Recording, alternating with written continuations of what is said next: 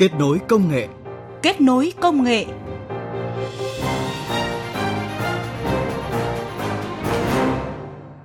Các biên tập viên Mai Hạnh và Thủy Tiên kính chào quý vị và các bạn. Cảm ơn quý vị đang nghe chương trình Kết nối công nghệ.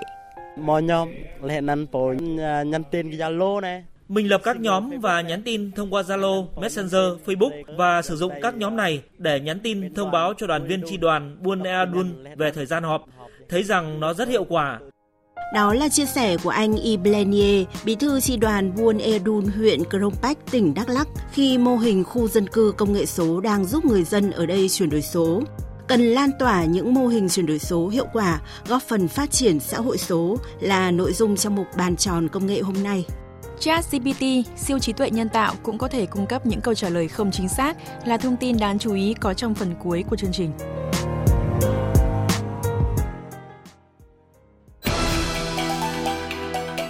Bàn tròn công nghệ Bàn tròn công nghệ Thưa quý vị và các bạn, với mục tiêu chuyển đổi số bắt đầu từ người dân, lấy người dân làm trung tâm, huyện Krông Bách, tỉnh Đắk Lắk đã đồng loạt triển khai nhiều giải pháp đưa chuyển đổi số đi vào cuộc sống, từng bước tạo nên cộng đồng số ngay từ mỗi thôn buôn.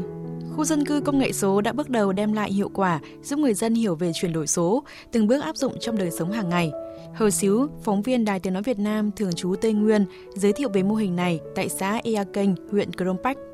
Với chiếc điện thoại thông minh có kết nối Internet, chỉ cần ngồi ở nhà, ông Ikon Nie ở Buôn Edun, xã Ea Kênh, huyện Krông Pách vẫn có thể dễ dàng thanh toán tiền điện, nạp cạc điện thoại. Ông Ikon chia sẻ, từ khi mô hình khu dân cư công nghệ số được triển khai ở Buôn, ông và nhiều người dân đã hiểu hơn thế nào là công nghệ số và từng bước sử dụng công nghệ số trong các hoạt động hàng ngày. Ông Ikon Nie nói.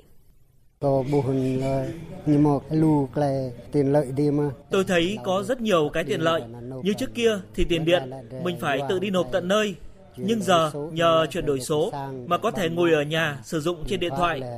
Như vậy rất là thuận tiện, dễ dàng, đỡ công đi lại. Có thể nộp tiền bất cứ giờ nào, không phải ra tận xã. Cài đặt app trên điện thoại nên cũng đơn giản lắm. Còn với anh Iblenier, bí thư chi đoàn Buôn Edun, Nhờ có công nghệ số, việc triển khai các hoạt động phong trào đoàn hay thông báo cho đoàn viên thanh niên trong buôn đã trở nên dễ dàng, nhanh chóng hơn. Các đoàn viên thanh niên cũng chủ động hơn trong quá trình tiếp cận thông tin và phản hồi nhanh chóng. Thậm chí, nhờ công nghệ số đã giúp tiết kiệm thời gian, rất thuận lợi khi có các nội dung gấp cần triển khai ngay. Anh Iblenier kể. Mọi nhóm năn nhắn à, nhắn tin Zalo này mình lập các nhóm và nhắn tin thông qua Zalo, Messenger, Facebook và sử dụng các nhóm này để nhắn tin thông báo cho đoàn viên tri đoàn Buôn Ea Dun về thời gian họp. Thấy rằng nó rất hiệu quả. Thậm chí mình ở một chỗ vẫn có thể tổ chức họp trực tuyến dễ dàng thông qua Zalo, Facebook. Buôn Ea Dun hiện có hơn 300 hộ với gần 1.500 nhân khẩu, thuộc 7 dân tộc cùng sinh sống. Trong đó, dân tộc thiểu số tại chỗ chiếm hơn một nửa. Phần lớn người dân từ 16 tuổi trở lên đều sở hữu điện thoại thông minh có kết nối mạng 4G, sử dụng mạng Wi-Fi. Từ giữa tháng 12 năm 2022, Buôn Edun đã triển khai mô hình khu dân cư công nghệ số, thành lập tổ công nghệ số cộng đồng với 5 thành viên chủ chốt do buôn trưởng làm tổ trưởng. Từ khi ra mắt, Tổ công nghệ số cộng đồng đã tích cực triển khai tuyên truyền về các ứng dụng công nghệ số đến từng người, từng nhà, với trọng tâm là cách thức sử dụng dịch vụ trực tuyến, các ứng dụng thanh toán không tiền mặt, phần mềm bảo hiểm y tế, bảo hiểm xã hội, cách khảo sát sự hài lòng của người dân đối với cán bộ, công chức xã qua ứng dụng Zalo, hướng dẫn sử dụng Internet an toàn. Đơn vị kết nghĩa với Buôn cũng dành tặng một gói cước Wi-Fi miễn phí cho bà con để khuyến khích người dân tiếp cận và sử dụng công nghệ số, tăng cường sử dụng các dịch vụ trực tuyến. Ông Nguyễn Khắc Hiệp, bí thư tri bộ kiêm buôn trưởng buôn Edun cho rằng, với cách làm của tổ công nghệ số cộng đồng là đi tận ngõ, gõ cửa từng nhà để tuyên truyền về chuyển đổi số, người dân Buôn Edun sẽ dần thay đổi thói quen và nâng cao mức độ sử dụng công nghệ số. Thông qua các buổi họp dân cũng như ờ, các cái cuộc ờ, liên hoan hội nghị thì ờ, tổ cũng là đi sau đi sát bà con cùng tuyên truyền vận động bà con tham gia công nghệ số. Vì đây là cũng mục tiêu thứ nhất là mục tiêu của đảng và hai nữa là phục vụ chính cái lợi ích cho mỗi người dân trong cái việc giao dịch cũng như trong cái sử dụng công nghệ số. Bản thân tôi thì hầu như sử dụng internet là nhiều, thông báo hệ thống loa thì một phần thôi nhưng mà thông báo trên hệ thống các cái ứng dụng ấy và chúng tôi thành lập một cái trang Zalo tổ cộng đồng của buôn thì bất cứ lúc nào bà con truy cập vào các cái mã QR code tổ với cộng đồng thì các cái thông tin liên quan đến bà con đều cập nhật được. Mô hình khu dân cư công nghệ số đã được lan tỏa đến nhiều thôn buôn ở huyện Krông Pách, với hơn 250 tổ công nghệ số cộng đồng được thành lập, phủ khắp các thôn buôn tổ dân phố, góp phần đưa chuyển đổi số đi vào cuộc sống.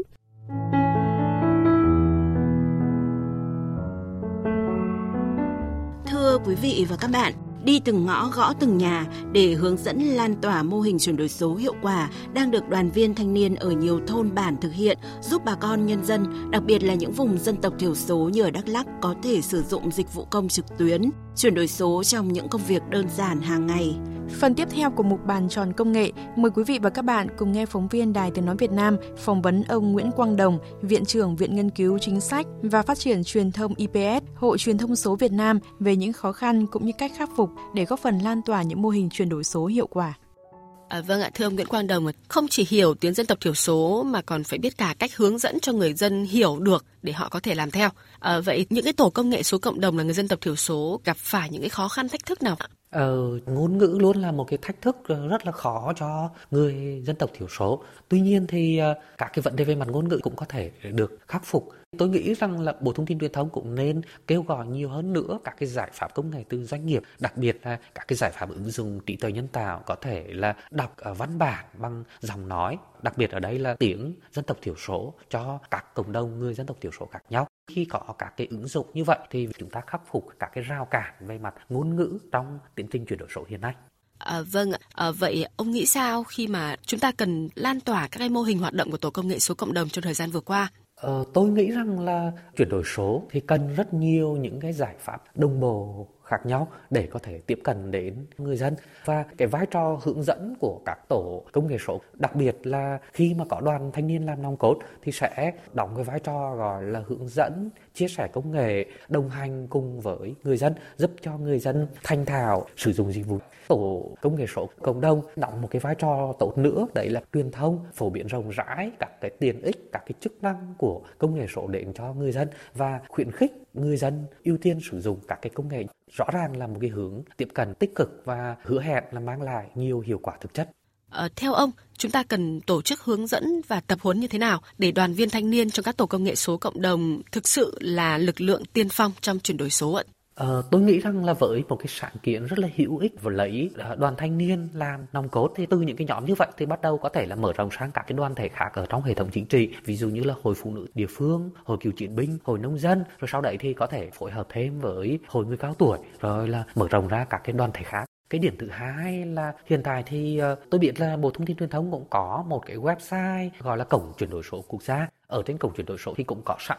những cái thư viện về mặt online. Thế thì những thành viên của tổ công nghệ số cộng đồng cũng nên tích cực chủ động truy cập vào cổng thông tin của Bộ Thông tin Truyền thông, tìm kiếm những cái hướng dẫn hay để cập nhật thêm về mặt kiến thức, cập nhật thêm về mặt kỹ năng và qua đấy thì phục vụ cho cái chuyện là truyền tải những cái kiến thức kỹ năng như vậy một cách hiệu quả hơn đến người dân ở địa phương của mình. Vâng, trân trọng cảm ơn ông về những chia sẻ vừa rồi. Quý vị và các bạn thân mến, từ những mô hình hiệu quả bước đầu như chia sẻ của ông Nguyễn Quang Đồng, Viện trưởng Viện Nghiên cứu Chính sách và Phát triển Truyền thông IBS, Hội Truyền thông số Việt Nam, thì có thể vận động thêm sự tham gia của nhiều thành phần khác như ban tự quản, ban công tác mặt trận, hội viên các tri hội đoàn thể, hội nông dân, hội phụ nữ, thanh niên vân vân để góp phần đưa chuyển đổi số nhanh chóng đi vào cuộc sống ở cả những địa bàn thuận lợi đến những vùng sâu vùng xa, vùng đặc biệt khó khăn, góp phần phát triển xã hội số. Kết nối công nghệ vươn tầm thế giới. Kết nối công nghệ vươn tầm thế giới.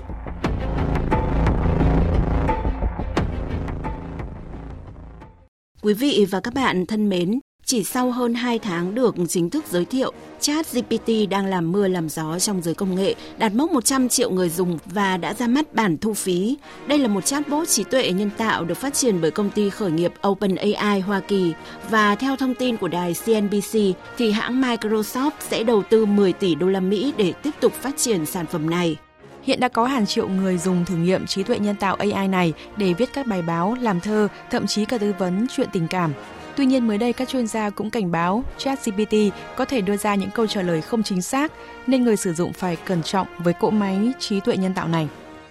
Trong một lần trò chuyện với Google, Sam Altman, nhà sáng lập công ty OpenAI cho biết anh từng học khoa học máy tính ở Đại học Stanford và luôn mong muốn tạo ra trí tuệ nhân tạo an toàn, thân thiện, có thể giúp ích cho mọi người. Sau nhiều năm, Sam vẫn theo đuổi nghiên cứu về trí tuệ nhân tạo và cách đây 2 tháng, công ty OpenAI của Sam đã giới thiệu ChatGPT với phiên bản thử nghiệm không chỉ thu hút sự quan tâm của giới công nghệ. Sau 5 ngày ra mắt, ChatGPT đã đặt mốc kỷ lục khi có 1 triệu người sử dụng và nhanh chóng cán mốc 100 triệu người sử dụng. Thống kê của Sensor Tower cho thấy để đạt mức 100 triệu người dùng, ứng dụng Google Dịch cần 6 năm rưỡi, Instagram mất khoảng 2 năm rưỡi, ứng dụng TikTok cần 9 tháng, trong khi mức kỷ lục 2 tháng đã thuộc về chatbot này. ChatGPT được hiểu là một hệ thống máy tính sử dụng công nghệ trí tuệ nhân tạo, có thể trả lời các câu hỏi theo nhiều loại ngôn ngữ khác nhau của con người. Thậm chí, từ những từ khóa đơn giản, ChatGPT có thể tạo ra văn bản giống như con người viết ra. Do đó, chỉ trong 2 tháng qua, từ khóa ChatGPT được tìm kiếm nhiều nhất trên google.com. Ông Nguyễn Thế Trung, Chủ tịch Hội đồng Quản trị, Tổng Giám đốc Công ty Cổ phần Công nghệ DTT cho biết. Chúng ta có thể nói nó là một cái sự tiến hóa từ cái máy tìm kiếm của Google. ChatGPT có thể trao đổi ờ, dưới hình thức ờ, ngôn ngữ rất là giống như một người đang trao đổi với chúng ta và với điều đó thì nó có khả năng là hiểu được câu hỏi của một người đặt ra ngữ cảnh cũng như là những ý nghĩa sau đó thì sắp xếp các thông tin mà ChatGPT có được để tạo ra những câu trả lời rất là mạch lạc, dễ hiểu và liên tục trong mạch trao đổi giữa hai bên thì tôi chọn hỏi ngược lại ChatGPT. À, ChatGPT có thể phản biện những thông tin sai lệch hay không? Thì ChatGPT trả lời là ChatGPT là một mô hình ngôn ngữ được huấn luyện trên lượng dữ liệu lớn nhưng nó không có khả năng phản biện chính xác thông tin sai lệch. ChatGPT sẽ trả lời theo những dữ liệu và thông tin mà nó đã học được, nhưng có thể có trường hợp trả lời sai hoặc không chính xác. Do đó luôn luôn là tốt nhất để kiểm tra và xác nhận thông tin bằng các nguồn tin cậy trước khi sử dụng hoặc áp dụng thông tin đó.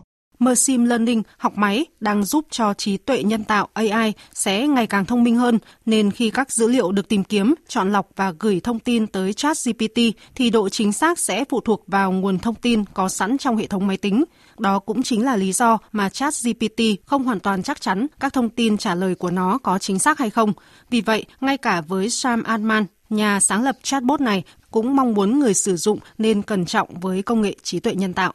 I think in general we are going to release technology much more slowly than people would like. Tôi nghĩ nói chung là chúng tôi phát hành công nghệ chậm hơn nhiều so với mong muốn của mọi người. Tôi cũng khá nghi ngờ liệu rằng ChatGPT có cần nhiều hơn một bản nâng cấp hay không. Khi giới thiệu phiên bản trả phí, chúng tôi hy vọng sẽ có nhiều người sử dụng hơn và dần dần ChatGPT sẽ tốt hơn bởi vì trí tuệ nhân tạo có thể tự học để sau đó nó trở nên tốt hơn. Mỗi năm sẽ tốt hơn một chút, năm sau sẽ tốt hơn năm trước. Điều đó cũng cần người sử dụng luôn luôn thận trọng với các cỗ máy, nhất là khi nó đang ngày càng thông minh hơn. Tôi nghĩ lúc đầu sử dụng bạn thấy nó rất tuyệt vời, nhưng sau 10 lần rồi 100 lần sử dụng, bạn thấy có lúc nó sẽ đưa ra kết quả sai. Tuy nhiên như đã biết, nếu dữ liệu nạp vào không đúng thì kết quả sẽ đưa ra sai. Y như những thông tin giả mạo vẫn xuất hiện trên không gian mạng. Ước tính trung bình mỗi ngày có 13 triệu người sử dụng ChatGPT và ngày mùng 2 tháng 2 vừa qua, ChatGPT đã công bố bản thu phí với mức 20 đô la Mỹ một tháng. Hiện tại, ChatGPT có thể sử dụng bằng địa chỉ IP và số điện thoại tại Mỹ, Canada cùng một số nước châu Âu khác. Còn tại Việt Nam, đang có nhiều diễn đàn chia sẻ cách đăng ký tài khoản để sử dụng ChatGPT, song các chuyên gia cũng cảnh báo về những rủi ro mà người sử dụng có thể bị mất tiền nhưng vẫn không thể dùng được hoặc bị dẫn đến những đường link lừa đảo lấy cắp thông tin cá nhân. Đặc biệt, khi người sử dụng tìm kiếm thông tin về quần đảo Trường Sa, Hoàng Sa bằng tiếng Việt thì ChatGPT trả lời là của Việt Nam, nhưng ngược lại, nếu tìm kiếm bằng tiếng Trung thì chatbot này lại trả lời là của Trung Quốc. Do đó, với bất cứ một cỗ máy thông minh nào, người sử dụng cũng luôn phải cẩn trọng cũng như xác nhận lại các thông tin nhận được.